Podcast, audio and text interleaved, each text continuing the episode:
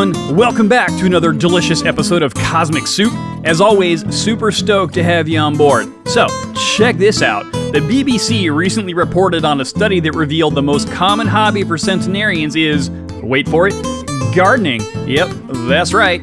And coincidentally, we're in the thick of summer, which means there's a ton of cool stuff growing in the gardens. So, to celebrate all things green, we're producing a series of podcasts on urban gardens located on senior living properties. Today, we have some amazingly awesome guests who are directly involved in urban gardening. We've got Rob Leimbach, principal at Cadence Living, a company that develops, manages, and owns a national portfolio of communities ranging from upscale to a more affordable product.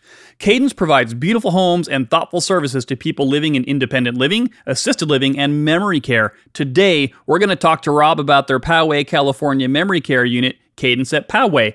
We've also got Roy Wilburn, the horticultural director at the Poway location. Roy manages acres of gardens right on site, works with residents in their horticultural therapy program, and also runs a sweet multi generational program with students nearby. And as a chef myself, what I think is also very cool is that Roy and his team grow 10,000 pounds of food a year, some of which goes into the community kitchens to give residents healthy meals, and the rest is donated to food banks nearby.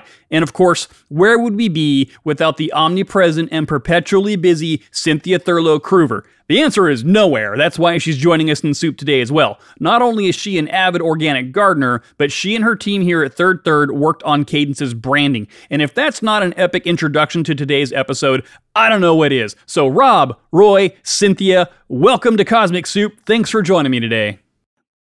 Morning. Good morning. Good morning. Well, we have a lot of really, really cool things to talk about today. So, what do you say we just get into it? Uh, Rob, let's start with you. Uh, because you're definitely a, a newsmaker in this industry, I think the audience would love to know more about you and how you came to create Cadence with your uh, partner, Eric Gruber. And also, if you could, I know there's a really cool story about how the whole thing ties into music, which we all have kind of a musical common theme there. So, why don't you tell us all about that? Sure. Well, um, my my exposure to senior housing really started as a consumer.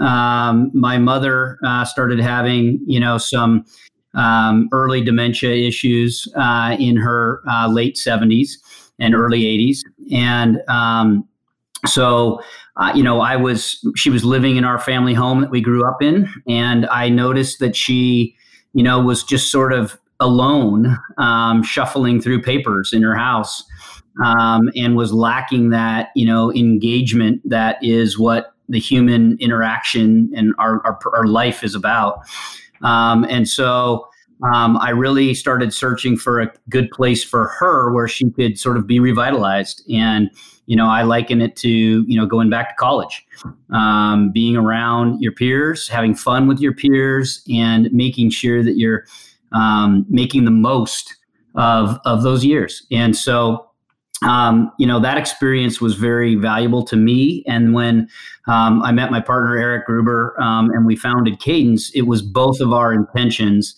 that the, um, the, the communities that we either owned or ran had to have a beat. They had to have a pulse. They had to be alive. It had to be fun. Um, and that's how we came up with um, you know cadence. And, and we wanted our buildings to have that beat and rhythm.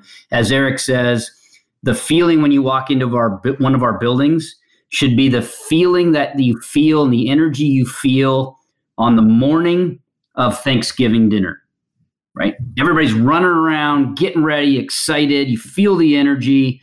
Um, that's that's the way we want it uh, to feel. And um, Eric is a big lover of rock and roll music. Uh, I happen to have a stint as a failed uh, wannabe rock and roller um, in the band, and so we bonded over that. And and um, you know we you know we want, um, as Roy said, you know as we you know uh, rock and roll. Let's let's have fun with senior housing.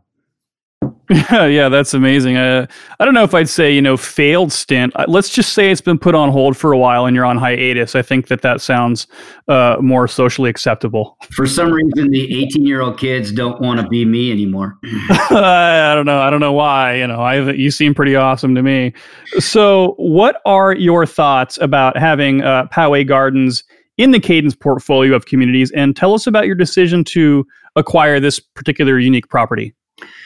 Sure. Well, the, key for us um, at Cadence is we wanted to be different. Uh, we want to be unique. We want to be pushing the boundaries of senior housing at all times. We want to be offering stuff that other people aren't offering. Um, you know, in particular, you know, the Poway property was interesting for a number of reasons. Number one, obviously, you know, the San Diego Poway area is fantastic, but this property sat on 32 acres.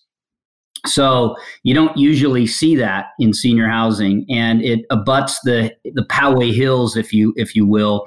Um, it's got these beautiful, you know, natural setting uh, where you know if I was a retiree, you know, I would love to be. Um, so so that was the first attraction to it, and then you know the the community itself is unique in that it, it's sort of a continuum of care for those with cognitive impairment, right? Everybody talks about aging in place and continuum care in terms of senior housing in general, right? You come in independent, you might need some services and go to assisted, you might need, you know, memory care at some point in time. Everybody has that. But this was unique in that it was a continuum of care specifically for people with early onset dementia and more acute dementia. So you could come into the community, you could be in one of the um, you know, individual houses up against the mountain when you were more active and had more space and needed less care. And then as the disease progressed, and again, I saw this with my mother, you need more care, then you could move over into a setting where you were receiving more care. And so um, you didn't have to leave the community. And then finally, um, you know, it has these beautiful gardens um, and this horticultural program uh, which Roy is running for us there, which was unique and different. And you know, we could grow um, fruits and vegetables and you know put it on the plate. And then a great charity program with the community. We were donating food to you know help feed um, you know those in need. And um, what a great way to have that intergenerational programming where our residents are gardening and producing food for the community with the local school kids um, in the community. And, um, you know, that's just different and unique. And, and, and that's why it's a perfect cadence community. Yeah. Well, you kind of gave us a, a brief visual description of, of, the whole property, but if you can kind of break that down for us a little more, like if, if nobody's familiar with that the area you're at, tell everybody what the property looks like. Uh, I think you mentioned 30, 32 acres. How many residential options are there? Sure. So again, it's a unique community in that it has five basically single family homes and then two main buildings. Um, and you know, when you're talking to other operators out there, you know, or, or the capital partners out there, they look at that and go, "Oh no!" Right? Look at all these operational inefficiencies. Um, but we looked at it and said, "Awesome." right? Um, you know, why wouldn't you want to, if you were just beginning to have cognitive impairment, why wouldn't you want to be in a single family home with five other people with your own personal garden to tend to and hang out with close friends and, and have it make feel like a family? Why wouldn't you want that? And then the two main buildings are there um, that are more traditional, if you will, memory care type facilities um, where it has a, more robust nursing staff. It has um, you know more care uh, available, and so um, you know that's where you you are able to then move to if you need additional layers of care. So uh, you know where pe- a lot of the industry looks at it as inefficient, we looked at it as all of these additional abilities uh, to be able to serve our residents, um, and the acreage around it just makes it you know that just a gorgeous setting. It's stunning. I was there, um, I think I visited in January, right before all of this COVID madness started. And I'm so happy I got to go. Um, I spent some time with Roy, which I think it's funny because Rob Roy is an amazing drink made with bourbon. we've got both Rob and Roy here. Um, nice. you knew I was going to go there, right, Mike? I did. Um, but Roy, what we would like to hear about um, your background and as the horticulturist for Poway Gardens. Um, tell us how, you know, about your background and kind of what you do at Poway. Well, I graduated. Hello, everybody. I graduated mathematics out of UCSD, which is kind of crazy, but um, uh, I fell in love with uh, this young gal whose father was a huge tomato grower in Baja California and he was looking for somebody to mold uh, and do a little uh, research and development for him. And I was supposed to be groomed for sales. I never got to that. I never got out of the. I never got off the ground, and um, and so I loved Baja. Um, ended up marrying the farmer's daughter and uh, spent 20 years in Baja as a commercial grower in our family business there, uh, growing tomatoes and strawberries and peppers and a lot of the things you'd probably see in our garden today. And uh, then, after kidnappings and running out of good water happened in uh, our area in Baja, we ended up expanding all the way up and down the Baja Peninsula.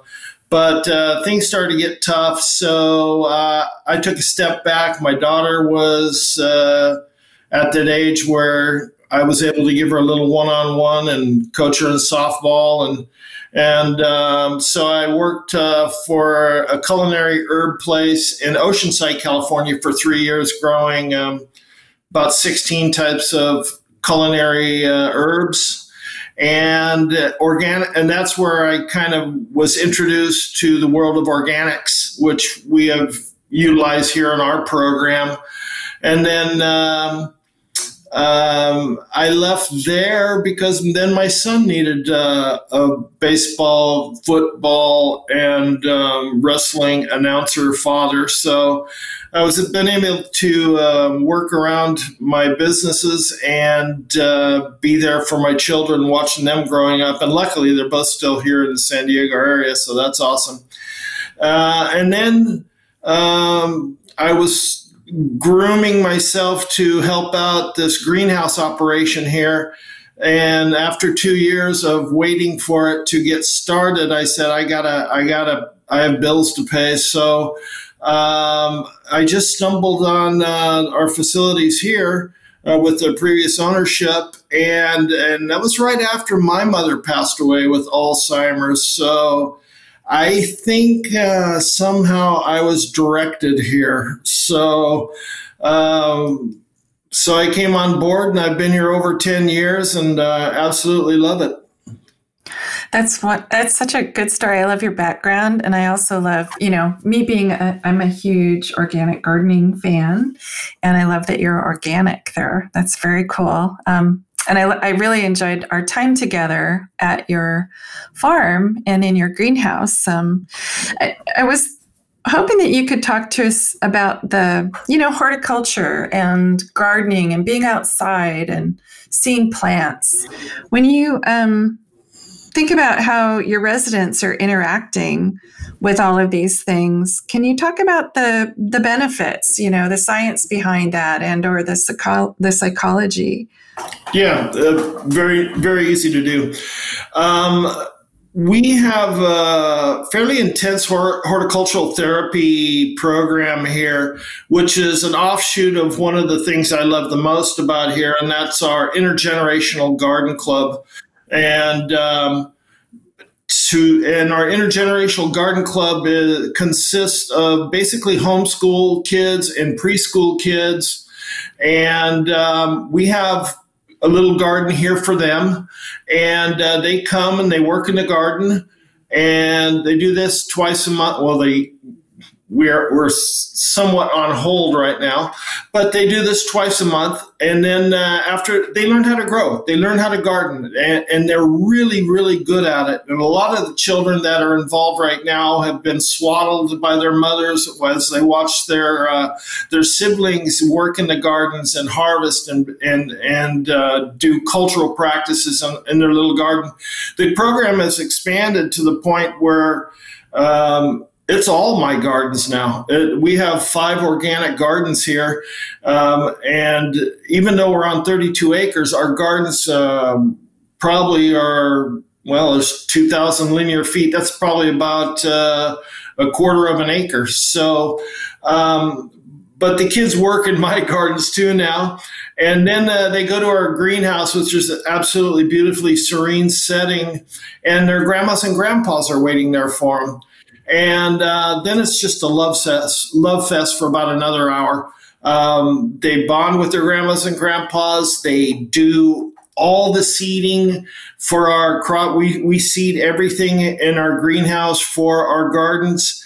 And, um, and they just have fun and uh, they they seed things that will eventually come into our gardens. They tell stories, they sing poetry, and then we always end with uh, our version of Last Comic Standing. Uh, we get the kids to vocalize themselves and become so, socially more interactive. Some of them are really shy, and um, and they get over that after a while. And then they tell jokes, and the the residents love it.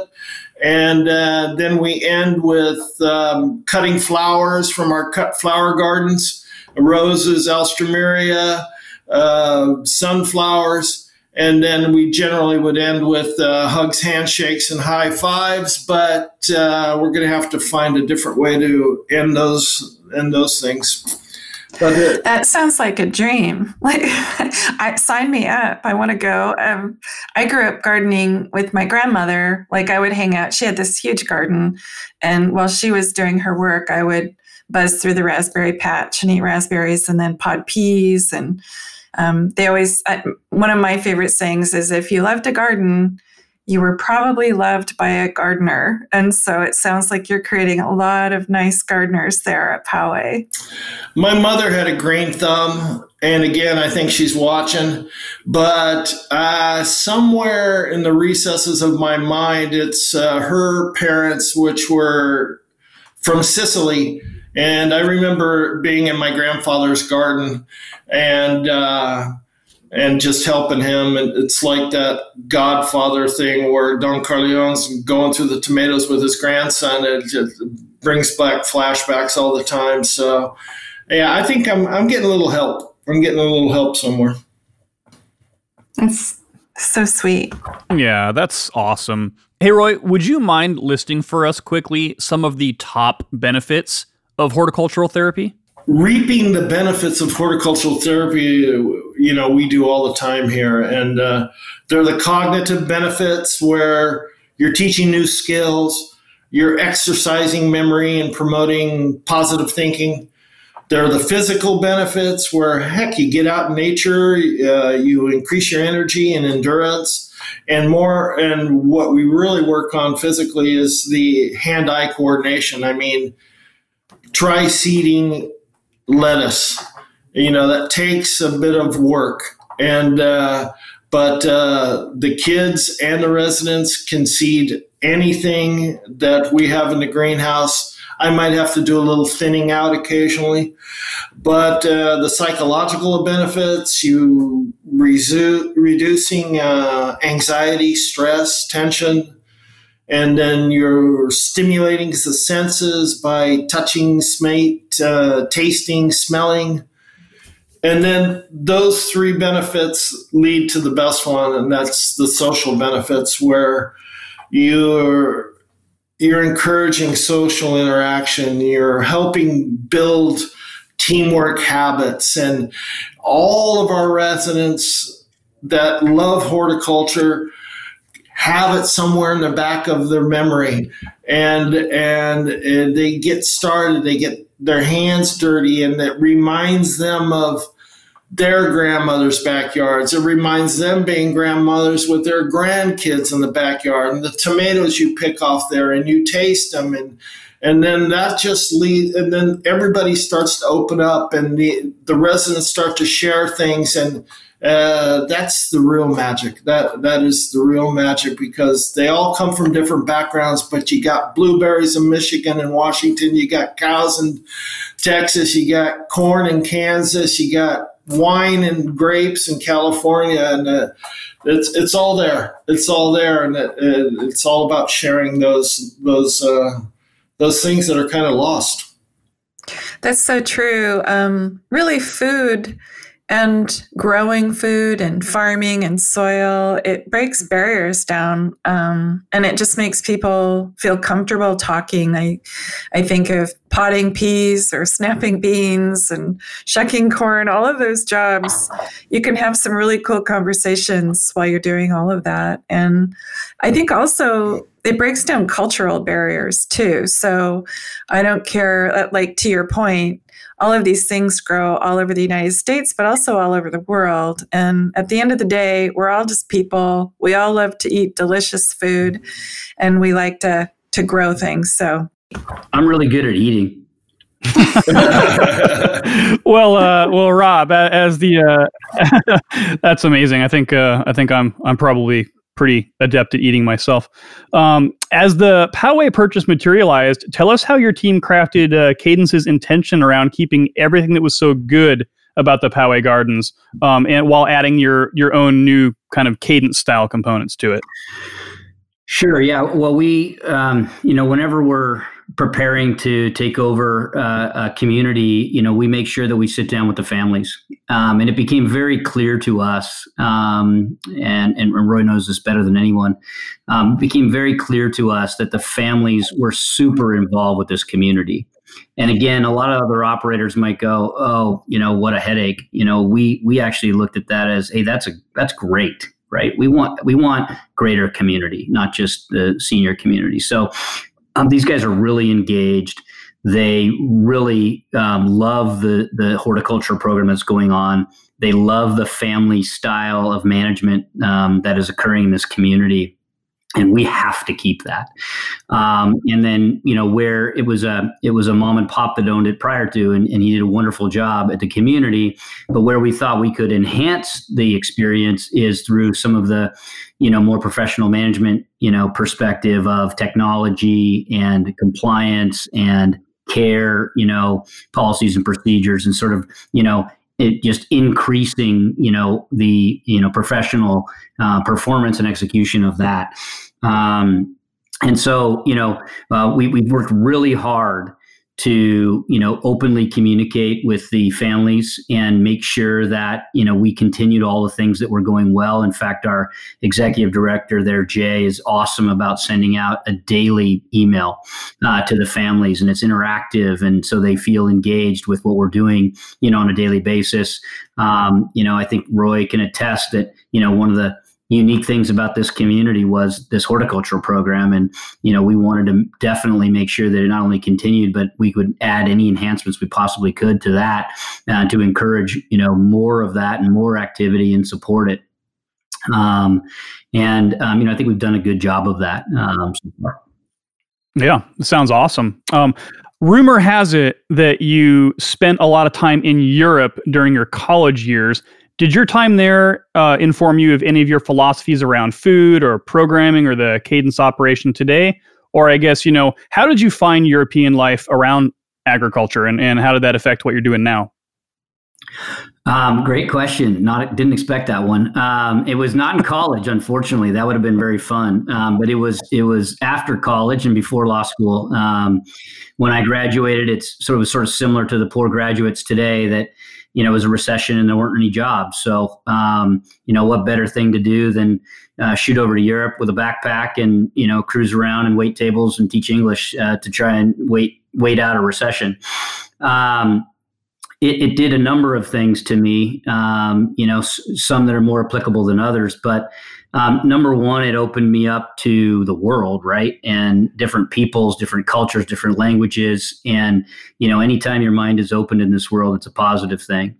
Um, number two, the European appreciation for food is, um, you know, second to none. Um, especially, you know, Roy's um, reference to Italy and, and, and Sicily, and um, you know, there's nothing better in Europe uh, for a family than sitting around a dinner table and eating dinner for four hours. Um, you know, in, in America, we eat it in 15 minutes and we're distracted. Um, so I think the importance of the um, the inter social interaction and engagement around food and experience and opening yourself up to different things um, were all lessons you know that I learned from my three years abroad. And um, obviously this country needs to relearn a lot of those as well. Yeah for sure. And you know it, being a chef myself you you hit on quite a bit of stuff that I believe. I mean, there, there's a lot of elements. You know, when you sit down to eat, there's a there's a social element. There's of course the food element. There's also a learning element. Kind of an all encompassing, like you absorb things around you, so that eating is not just you know physiological nourishment it, it, really encompasses just so many other facets to make it an you know an experience if it's if it's done you know properly you know there's a lot of people that don't have access to you know the same thing. So I, I think when you can put yourself in a situation where you know you have natural food in a comfortable setting and it's not you know uh, full of you know crazy pharmacological additives and just all this stuff and it's really from the earth i think that's really the the heart of kind of where i would like to see the food industry go back to is, is really just you know getting rid of all the all the modern fluff and just you know getting back to basics with that so i, I think that's a, a, really awesome experience. So thanks for sharing that. Um, what are your thoughts around the uh, intergenerational program at Poway, and what does it mean to you? I think it's extremely important, and we, we try and create it in all of our communities. In this particular instance, Roy already had it created, right? So we inherited a, a wonderful, again, community outside the community. Um, it, it it takes a village, and that village includes the young and the and the aged. Um, and um, again, I think other cultures do a better job of um, you know reverence for their for their elderly and the wisdom that comes from the elderly um, than we do in America. And so, um, and then on the other side of things, you know, being around young people keeps people young. Um, and so, you know, there's benefits to both sides. There's benefits to the kids because they get to learn from their elders and they get to experience you know, and, and listen to, to sort of life lessons that they otherwise would not be exposed to. And then our residents get to feel younger and, and energetic and, and feel that, you know, human connection, which is so important. Um, and, you know, in this case, as Roy, you know, you know, talked about the programming, how wonderful, right? The kids get out there and they work, right? They learn about the earth and they create and they, and, and then at the end of that, they go and get to, you know, have the time with their grandparents uh, where they together appreciate that and then they end it you know with laughter. I think that is you know just the quintessential you know awesome program.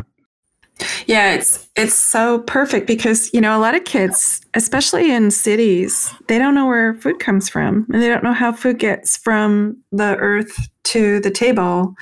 Um, when you just see food that shows up in plastic it's like well how, how did it get there?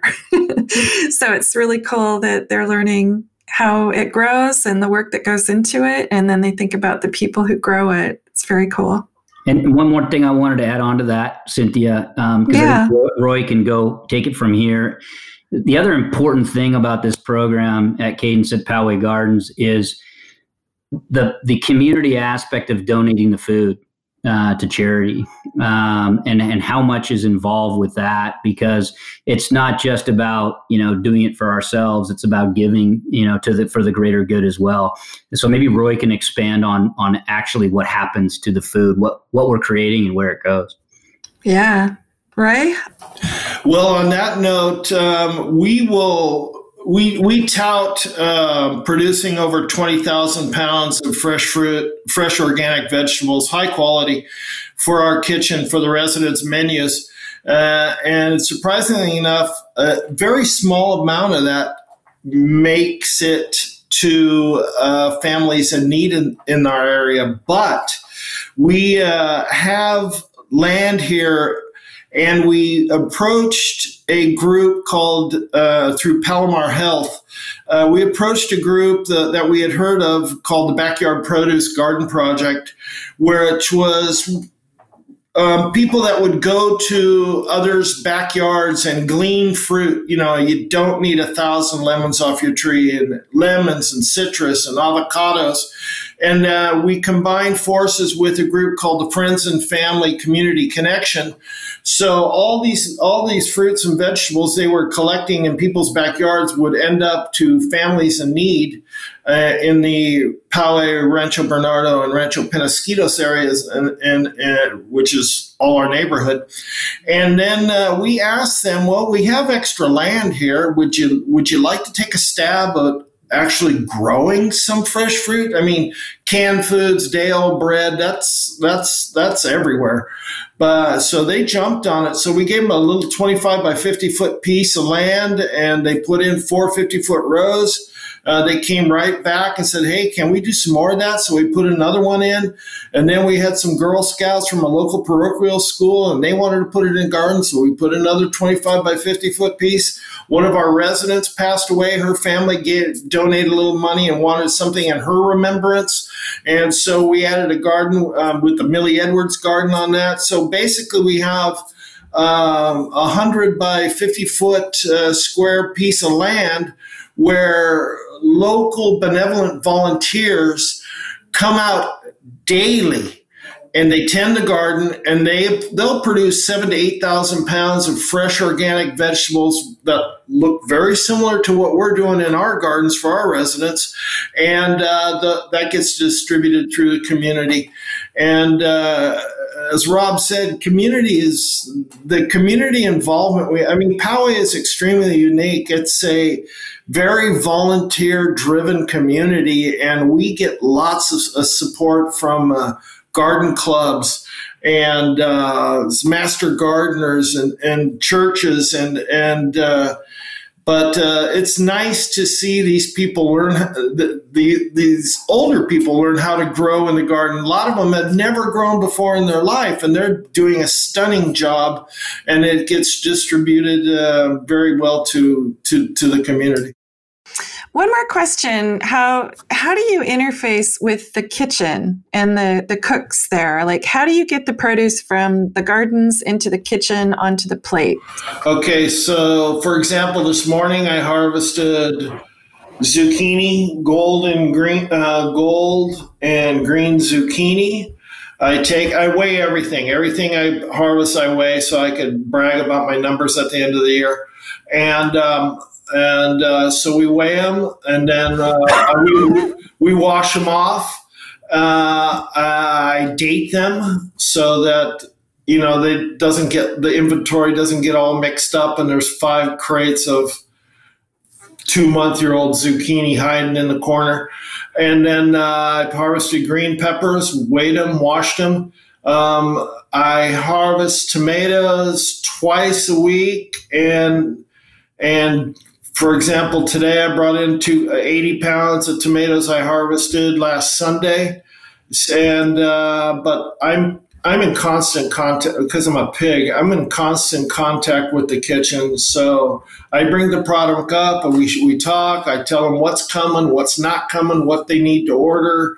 When I'm running out of stuff, I basically told them today, look out, peppers are you're going to get slammed with peppers. And luckily, all the things we're growing right now, like uh, red, green peppers, Oriental eggplant, uh, zucchini, and the tomatoes, those are and then we have an herb garden too. So, you know, they throw some, chop that stuff up, toss it in the oven with some olive oil and, and some fresh herbs. And it's, uh, it's quick for them to, to prepare and, uh, lots of soups. Like, I mean, I we'll do 4,000 pounds of tomatoes just in the month of July. So there's, they know they, they know there's not a caregiver around here that doesn't know how to cut a tomato and squeeze the juice out of it and prepare it for uh, marinara and uh, tomato basil soup, vegetable soup, and then so that they can have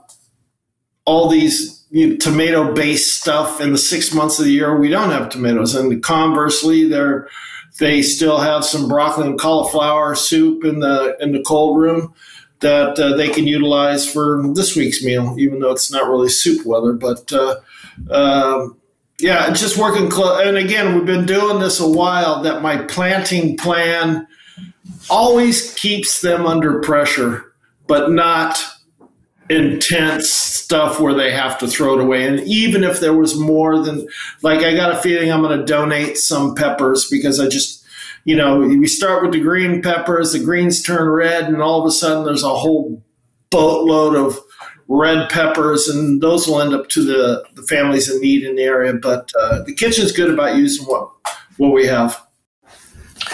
That's amazing. You guys are. I've never heard of so many things going on at one community before.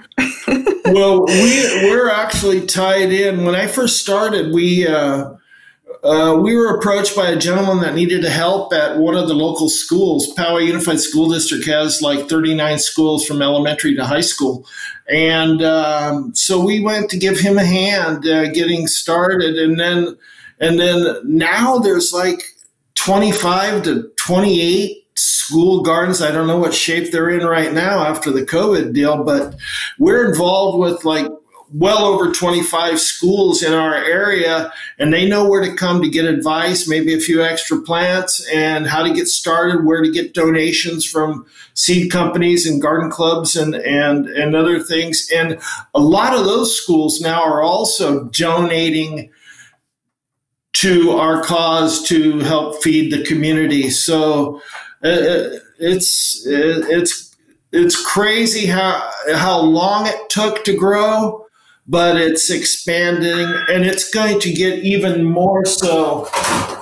It's going to be even more so um, with this uh, current situation they're in right now because every home and garden center is running out of supplies. Every seed company takes two weeks longer for you to get your seed. Uh, people are gardening, people are making bread, people are sewing clothes, but I think of all those, I think people would rather get back into the garden and doing things, uh, growing growing their own food. Yeah. Well, also, I think that brings up a, an interesting subject. You know, COVID 19, where it's here, and we think it's going to be here probably for another year and a half, maybe two, we don't know. So, I think it, one of the, the interesting things that's happening at Poway is the food that you're growing is going into your kitchens and um, certainly having healthy fresh food with antioxidants blueberries broccoli that just helps our immune system to be you know able to fight off uh, viruses and things. So I think that's that's really cool. Not to mention just the deliciousness of it. And I was wondering if you. We always think of a podcast. It's like a video for your ears.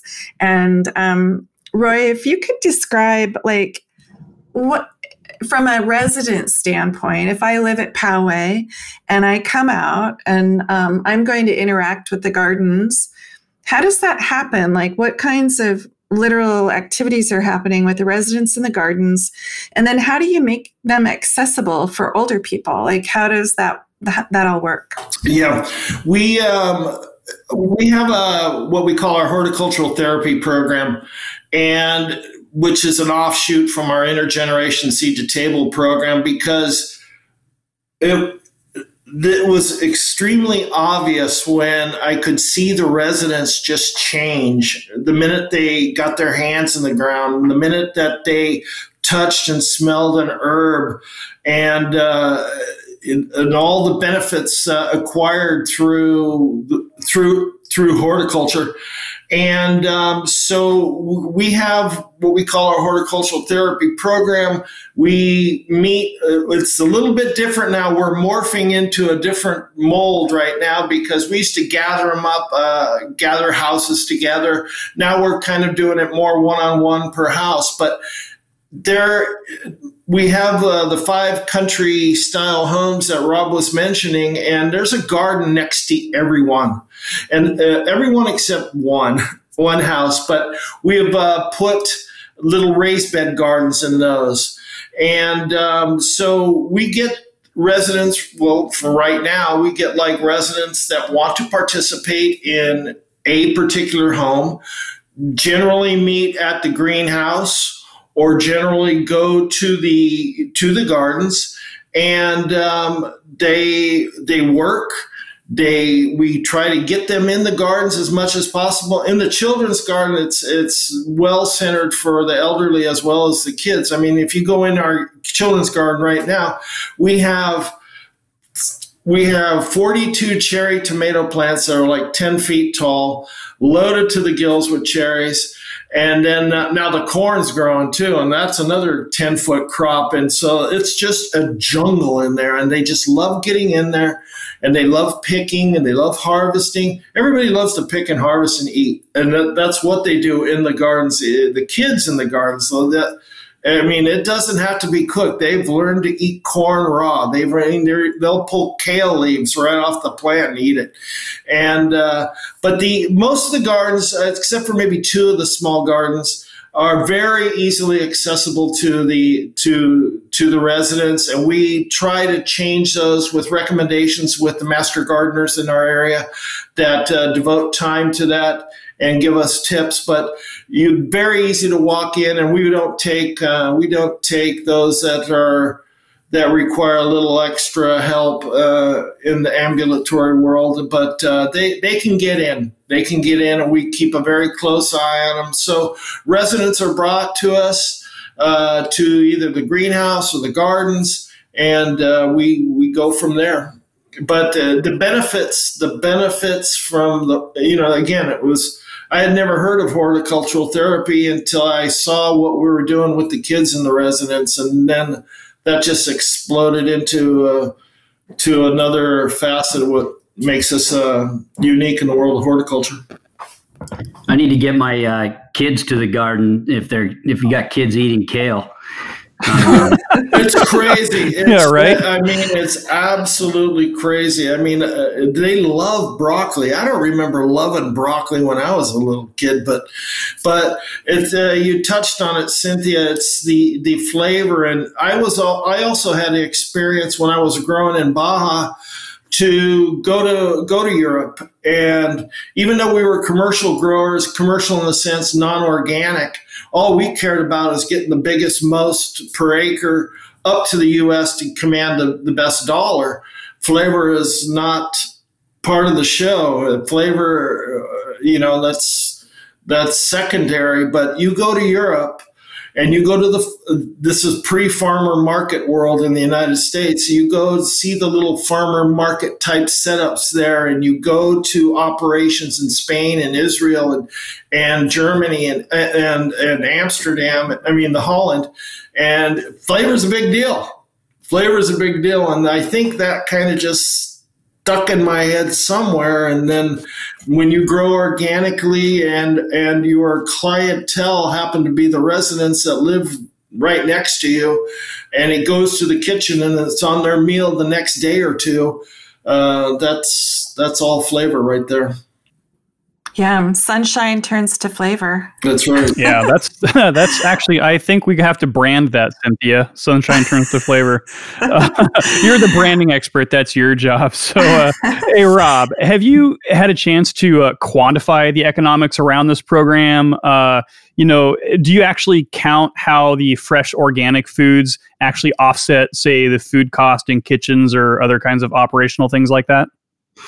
Sure. Um, and, you know, obviously most every senior living community has an activities budget has a food budget you know um, and has a u- utilities budget et cetera. Um, you know with this horticultural program you can use some of your typical activities budget towards um, the activities around the programming because what's what better activity could there be? Um, you do have uh, a, a reduction in obviously you know purchase food costs because you're you're, you're growing it yourself. Um, you know but you you have the expense of uh, the utilities and the watering and the things like that. And then you of course um, have you know the key um, it, which is roy right? Um, and so you have an, an, added personnel expense that other communities wouldn't have. Um, but from our perspective you know what you trade in a little additional expense is you you trade you know the desire to be there right? Which is you know leads to census. And so um, you know would you know I, I look at it again I, I try to and maybe it's just because of my experience i try to color all of my thoughts as the consumer.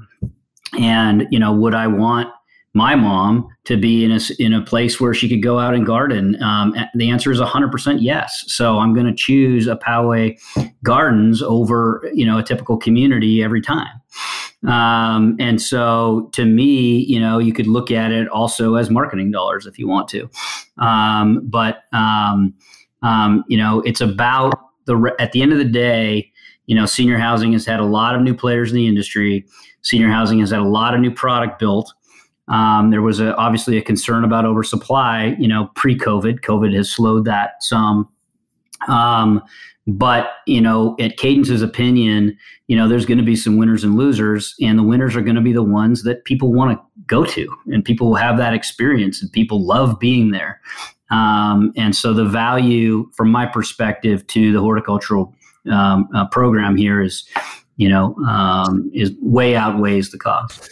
I'm going to chime in really quickly, Mike. That from a marketing branding uh, standpoint, it's a dream to have that these subjects to um, promote and communicate about re- relative to memory care. It's like it's so rare. I it's exciting. Yeah, I, I, I would I would definitely agree. I mean, it, it's it's something different, and it's kind of one of those you know you like drink the V8 and slap your head like duh. You know why aren't we all doing this kind of a thing? But I think a lot of people maybe get scared of the logistical side of thing, but from what I'm hearing from you, Rob, is like it's definitely manageable because you're you're doing it, you know. So I think you know there's probably just not the information out there that people know how to process. Um, but yeah, it, it's absolutely amazing. It is it is a dream come true to even just see that happening uh, as a way to kind of build awareness and build census. Do they still make V8 juice?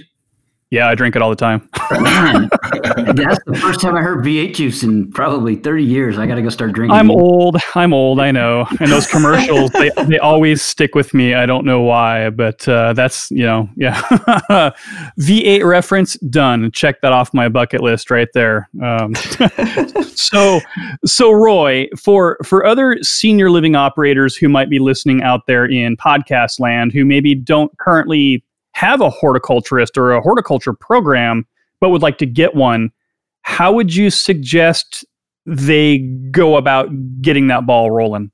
Oh, wait, Roy, don't give away our secrets, man. We don't want other people doing it. Just kidding. Go ahead. I'll, I'll, give him 80% Espionage. of the truth.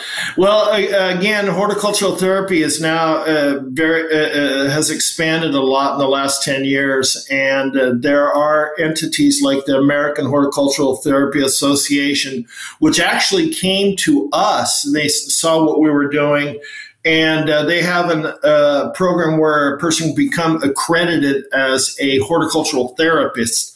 And so that might be a way to to get started but um, but really not necessary. Any activity staff with just uh, googling a few things and uh, you know, flower arranging. We, we, we do a lot of flower. I mean, with one of the, the garden clubs I'm involved with, we go to Trader Joe's twice a week and we get all their, their flowers that are destined for the dumpster and we get those flowers at no cost and we bring them to the house as the, the residents face light up and they arrange flowers and then next week they're dead and we got new ones coming in um, working with herbs, working with, you know, just flowers. It doesn't even have to be produce. I mean, I'm fond of produce, but uh, just, it's, it's, you just kind of got to do it. You just kind of got to get into it and uh, get started. But uh, there are people there to help you. Uh, local garden clubs. I mean, we have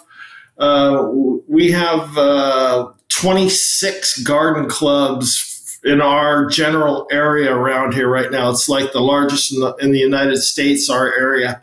And uh, garden clubs, master gardeners programs, um, Girl Scouts, Boy Scouts. Um, there's there's a lot of places you can go to, but I would, you know, local home and garden centers, they would be helpful. I mean, donations here, donations there. That's it's uh, you just kind of got to reach out and, and, think a little bit. But uh, there, there, there's a lot out there to be to help. Yeah, I think that checking out the local garden clubs, um, you know, finding volunteers. So many communities have raised garden beds, and sometimes I buzz through them and use, and they're not being used. In fact. Um, sadly, where my mother lives, they're not using theirs. They're full of TNC weed, and it makes me crazy. um, so, Rob, I wanted to ask you you know, you have a lot of experience in this industry and your national presence. And um, if you do, you have any thoughts for other senior living owners um, or operators around programs like this or any tips or advice for them? Like, you know, if somebody came to you and said, Hey, Rob, like, how do you guys do it? How are you creating this programming that's so amazing? Um, what would you say?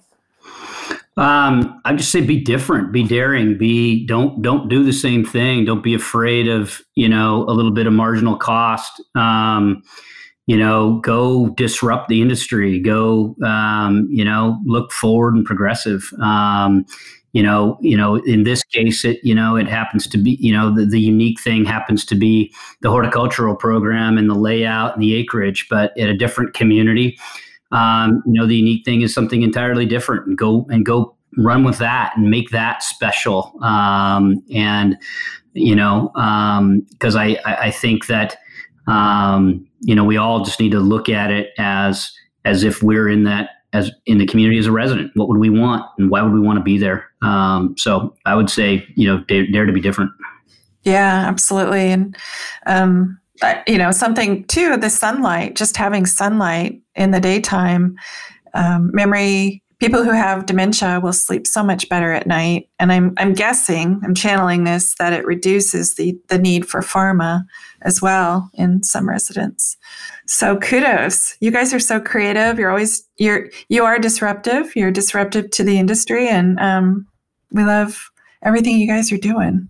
I remember back in the day when they used to tell me in school that I was disruptive and that that was a bad thing and now I look at it like I think it's epic and so I would like to just tell the entire world and all of my teachers back in school I wasn't disruptive I was changing the standard just so you know so I'm going to take credit for that. So uh, okay Roy here's the deal Cynthia has this thing that she loves to do, which is ask all of our guests this question. And then, Rob, we're going to get to you on this one as well.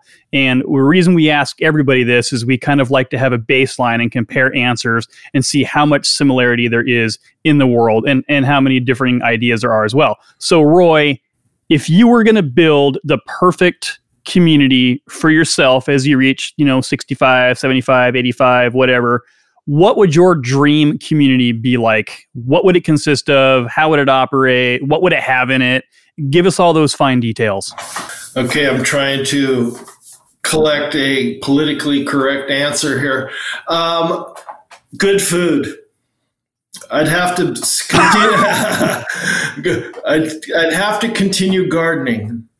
I would need to watch sports and uh, music therapy would be part of it too. So, well, would they give you wine, wine, women, and song, something like that, maybe? well, being a lead singer uh, uh, for a Nirvana cover band, I'm guessing there might be some Nirvana in your community too. Oh yeah, well we get we yeah I, I have avoided the karaoke uh, sessions, but uh, yeah, there's you know a lot of the hospice companies offer music therapy, and that's magic too. I mean, I always, people ask me about the hort therapy, and it, and I just say it's magic, and you see the same things with music, so. Well, Rob, then why don't you uh, enlighten us with your wave the magic wand dream community? And I'm really curious to get your perspective, being as you're somebody who's right there in the middle of it every day as well.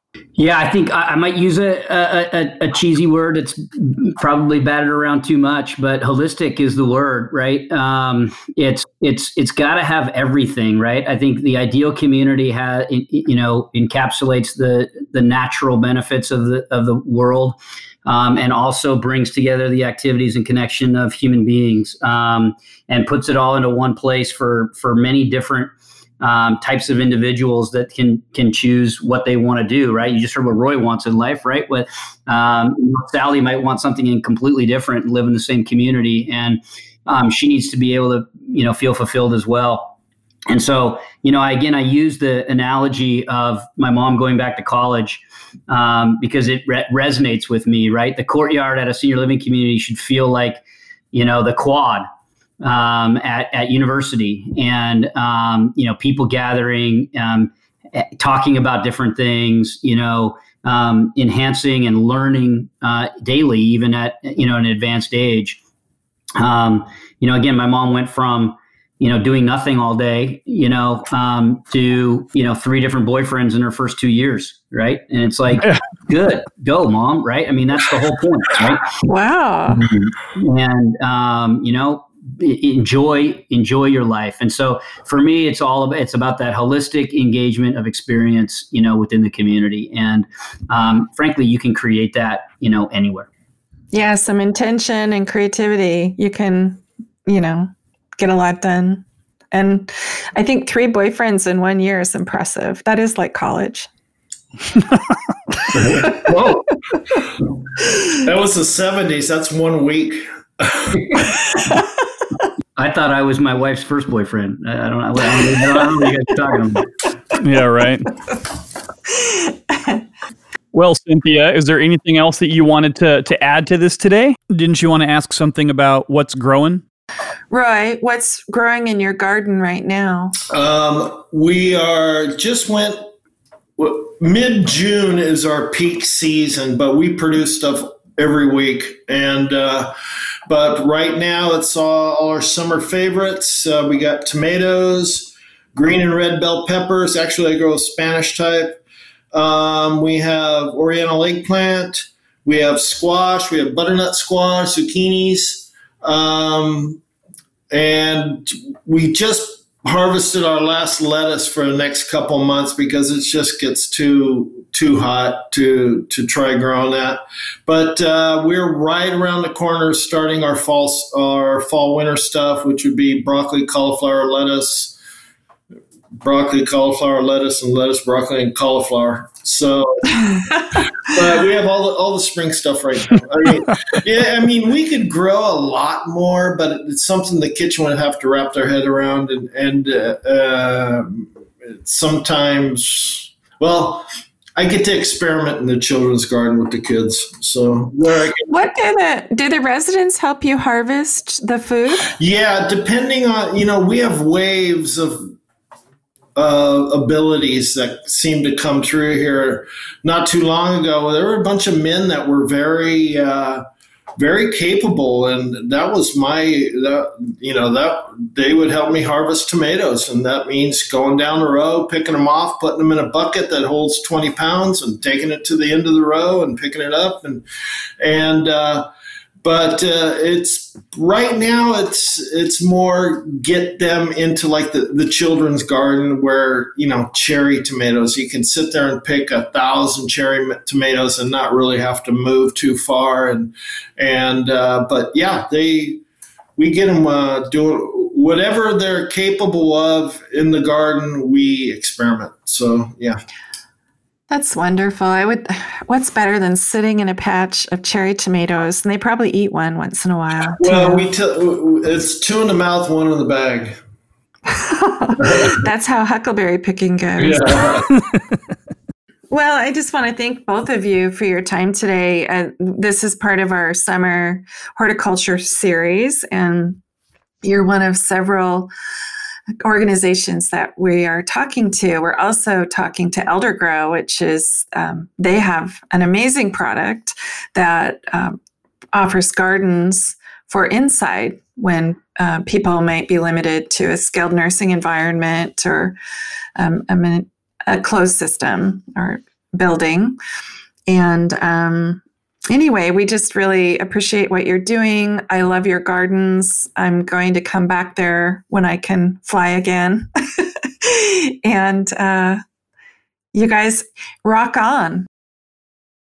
love it Cadence strong Yes, thank you, thank you both for joining us today, and we're going to be really excited to share this with the universe, and uh, and bless you both for doing what you're doing and uh, making the world a better place. Thank you so much. You're welcome Yeah. Thanks, Thank you. Mike. And thanks, of course, to all of you out there in listener land for joining us again on this journey through the cosmos. Don't forget, you can subscribe to the show on your favorite podcast platform, and please follow us on Facebook, Instagram, Twitter, and LinkedIn. Lastly, make sure to send your questions, comments, and ideas to Cosmic Soup at 3rd3rd.com. We love your feedback. So thanks again, and we'll talk to you soon on Cosmic Soup.